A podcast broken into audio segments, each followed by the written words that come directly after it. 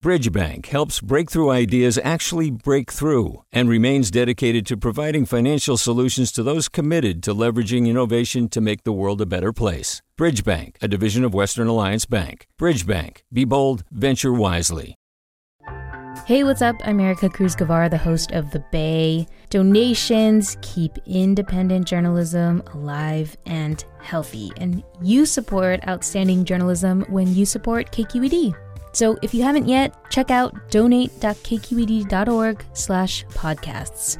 That's donate.kqed.org slash podcasts with an S. From KQED. I'm Ericka Cruz Guevarra, and welcome to The Bay. Local news to keep you rooted. The rainy season is officially over. But also, what rainy season? We had an outstanding December, record levels of snow and, and rain in many places. And then the faucet turned off in January, February, March. I mean, we're seeing one of the driest starts to the year ever on record.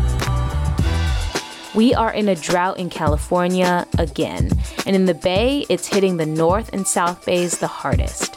Today, what it looks like in these two places and what solutions are on the table right now to change things.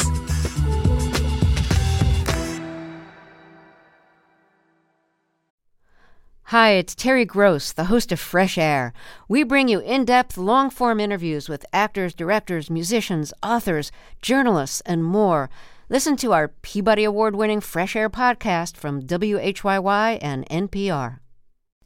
Hey, it's Avery Trufelman, host of Articles of Interest. And I've got to say, I've been a fan of KQED ever since I was a little kid and I would come out to San Francisco to visit my grandma. It was just what we'd always turn on every time we got in the car, every time we were making dinner and turning on the radio. It was always KQED. And then over the years, I've become a massive fan of KQED podcasts because this is local reporting at its best. These are answers to questions you've always wanted to know, interviews with exciting, unusual voices, necessary journalism, all told with love and care and artistry. And did you know that a majority of KQED's funding actually comes from members? It's just people like you and me supporting the programs they love while also getting access to cool events, behind the scenes footage, and so much more. If you want to sign up and be a part of this amazing community, visit donate.kqed.org slash podcasts to become a member today. That's podcasts with an S. Thank you for listening and thank you for your support.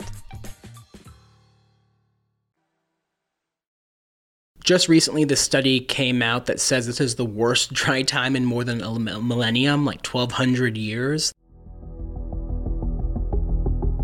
Ezra David Romero is a climate reporter for KQED. And we're in a 22 year long drought that's gripping the American Southwest. So we talk about three years of drought, but really we're in this longer cycle that's made worse by climate change. What's different about this year than last year is the first three months of this year, they were so dry. It was something like the driest time of all recorded history in California from January to March. And then we just had some storms last week, so that changed a little bit. But that set up the drought in a different way this year with a decreasing snowpack. Unlike last year, we had this big snowpack. This year, we just haven't had a lot of snow. What parts of the Bay Area, Ezra, are especially hit hard by the drought this year? Yeah, the north and the south, places like Sonoma County, Mendocino County, and then the south, places like Morgan Hill, San Jose, and even a little bit further, Santa Cruz. You know, the edges of the Bay Area are where the drought is impacting people the most.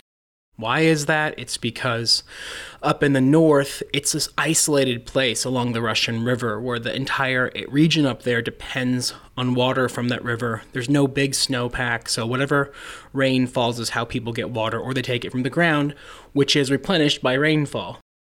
And then in the south, it's a little bit of a different story in San Jose, in Santa Clara County. That area depends on about half of their water from the Sierra Nevada snowpack. So there's this idea that restrictions are going to ramp up there, and they're already about 15% right now mandatory for all of San Jose. Yeah, I want to kind of zoom into what the drought actually looks and feels like in some of these hard hit areas. I know eh, you just mentioned that one good indication of how the drought looks is by kind of zooming into what's happening with the Russian River. What does the drought look like there right now? So, at the headwaters of the Russian River on the East Fork in Potter Valley, I was up there this past weekend, and it's this little valley, just a couple miles by a couple miles, and you can tell that the grasses are starting to turn brown. It's in this area that's like there's trees all around, you know, evergreens, and some of them look like they've been burned by fire. So, another effect of drought. And so, the river there is also just a couple inches deep. And when I talked to people up there, they said the drought is being felt already, you know, months before summertime, before it's really even hot. In Sonoma County, places are preparing for drought in the same way. You know, they, they also depend on the Russian River just downstream. They have two reservoirs in that area, Lake Sonoma and Lake Mendocino. Both are about 50 to 60% full, and that has like a two year water supply. And that may sound like, okay, we have water for two years, but they're not sure how long this drought will continue. Bottom line is, you know, I think we're the first Bay Area county to be fully engulfed in extreme drought conditions, according to the U.S. Drought Monitor. So we're in it and we're in the drought deep. Brad Sherwood is the spokesperson for Sonoma Water. He and I have talked a lot over the past year. Our water that we rely on doesn't come from a state water project. It doesn't come from a federal project. It doesn't come from the Sierra Nevadas. We are really at the whim of Mother Nature and our rainfall. I mean, it's rainfall basically he told me that in Sonoma County it feels like Groundhog Day. It feels like the same thing is happening over and over and over again. The Russian River is like a boom and bust river. And what do I mean by that? That means this is an area that like floods one year, you know, there's like those big floods that flood Guerneville a number of years ago. And then we been in drought for a couple years after that.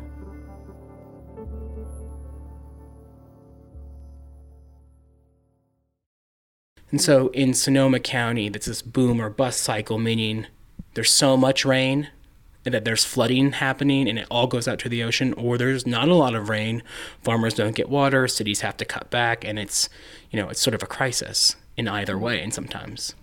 I want to go south now, Ezra, uh, to the San Jose area. What's the drought looking like in the South Bay? You mentioned the North and South are really the hardest hit. The South Bay is a similar story, but for different reasons.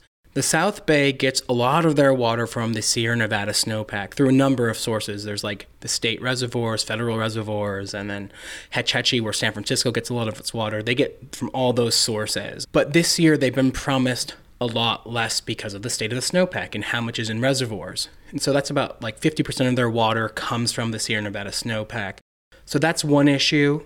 And the second issue is their main reservoirs out of commission for seismic retrofitting and it just kind of happens that we're in a drought when that's happening so it's like really really low something like between like 5 and 25% full and then there just hasn't been a lot of rain locally to fill up local reservoirs so it's this perfect cluster of bad things happening with drought I, you know, I, I don't want to use, use the words devastating, but it really is devastating seeing how much the lack of rainfall and lack of snow is going to be on the water supply, not only for us, but across the state. Matt Keller is a spokesperson for Valley Water. That's the water supplier for the San Jose, Santa Clara area. And basically, he told me that they're not getting a lot of water from the state or feds, and there's not a lot of rain happening there. So they're asking everybody to conserve. You know, here we are in March, everyone talking about a miracle, hoping for a miracle March. There was no miracle in March. I mean, the miracle is that we need people to conserve. Like that's how it is. If we're not getting the rain, then we need to use less water. They're expecting that it's going to get a lot worse as it heats up and summer approaches and just grappling with this current situation, trying to think about the future, but maybe not knowing how to exactly. So we've been talking, you know, about the hardest hit parts of the state. What are some actual solutions that are underway right now as it relates to making sure that we have enough water in the Bay Area, starting with the two places that we highlighted? Up in Sonoma County, Mendocino County, there's a solution in place that's beginning where they're trying to manage reservoirs differently, and that's taking an act of Congress. Basically, there's a rule book for how reservoirs are operated, and they have to follow that to the T. And basically, it said let out water continuously for fish, for people, for all these things. But they want to change that, and they have changed it for Lake Mendocino, where they can now say, okay, there's no storms coming. Let's not let a bunch of water out. Or there is a big storm coming. Let's let water out because they don't want things to flood. That's one thing. Is like let's manage our reservoirs better. And up in Sonoma County, that's just an example, and for the rest of the state that hasn't caught on yet. The creative juices are flowing in Sonoma. We're known for good wine and good beer, but now we're also known for innovative water strategies during the drought because that's the way we got to live here in California. Down in San Jose, they have another solution in place where they want to recycle a lot more water, grow that from 5 to 10% to some experts say that needs to happen on the large scale even more across California. It has happened in some places in Southern California, but on the large scale, it's not happening. And the reason is because it's really expensive to recycle water. People have fears that like if we clean like wastewater or water from our toilets, there's this like notion that it's gross mm-hmm. or dirty. But some experts want to see the system close, right? Like Earth is already a system that recycles all the water within it. So why can't we create that system on a local level that's that recycles all the water we use over and over and over again. And so that's one idea. It's going to cost billions and billions of dollars to do, but some water experts believe that's the only way, especially with a shrinking snowpack. And Ezra, I know that there are already water restrictions happening in the South Bay. How has that been going so far? Yeah, they've been mandated to save 15% by Valley Water. So Valley Water is the supplier, and then there's a number of agencies under there that sell the water to people. And so Valley Water said, you all have to save 15%. When I talked to Valley Water just a few weeks ago, they said residents in that Santa Clara area aren't doing that for all of Valley Water. I think they've only saved like 8%, not 15%. And then San Jose Water told me that for February, people are actually using more water, like 2% more for that month.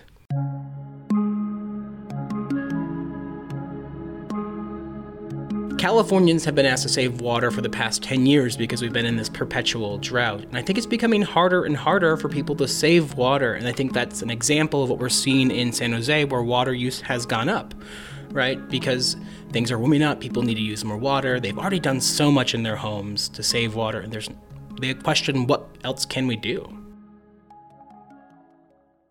Are more drastic restrictions on water use on the way, you think, across the whole region or even the state? The governor last week decided instead of doing a 25% or a 30 or 40% mandated water restriction across the state like his predecessor, Governor Brown, did, he decided he would leave it up to local agencies or water suppliers to deal with, but he has asked them to save between 10 and 20% come this summer. So it's going to be up to Valley Water or Sonoma Water or the San Francisco Public Utilities Commission, whoever the water supplier is, they're going to come up with what's best for them based on their own water supplies. Are there any ideas for bigger structural shifts that we'll have to make as a state in order to adapt to the drought statewide? Yeah, there's a lot of ideas out there. Everything from reorganizing how the state's water system works. There's a system of water rights, so people are guaranteed water even if we're in a drought or not. So that's one idea. Let's reshape that. Let's let's change the system entirely. Then there's an idea of like managing reservoirs better. Then there's the idea of recycling water. Another idea is all about splitting the cost of running the operations of, say, like a water agency between the entire uh, ratepayer base and then charging those customers for the amount of energy it takes to get that water to them. Fundamentally, we need to change how we do water Nusha Ajami, she's the Chief Strategy Officer for Research at the Lawrence Berkeley National Laboratory. She studied water in the West for many years. You know, these utilities, all, most of them, 80% of them are publicly owned utilities. So they're not making money off selling water, but their livelihood and their fi- financial health depends on you know selling water so as people start using less water less revenue comes in which means then then it's going to hurt their bottom line Nusha Ajami, who I spoke with, would like to see these agencies split the costs for running operations between all the customers equally.